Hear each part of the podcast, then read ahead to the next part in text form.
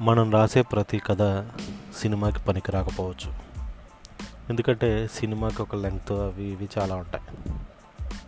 అలాగే మనకు వచ్చే ప్రతి ఆలోచన ఒక కథకి పనికి రాకపోవచ్చు ఎందుకంటే కొన్ని ఆలోచనలు వాట్సాప్లో మెసేజ్ పంపితే సరిపోయే అంత చిన్నగా ఉంటాయి.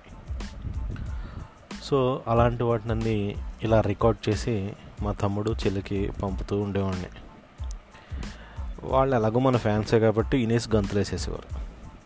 సో అలా కొన్నాళ్ళు నడిచిన తర్వాత వాళ్ళు ఇచ్చిన ఊపుతో మనకి బీభత్సమైన కాన్ఫిడెన్స్ వచ్చేసింది.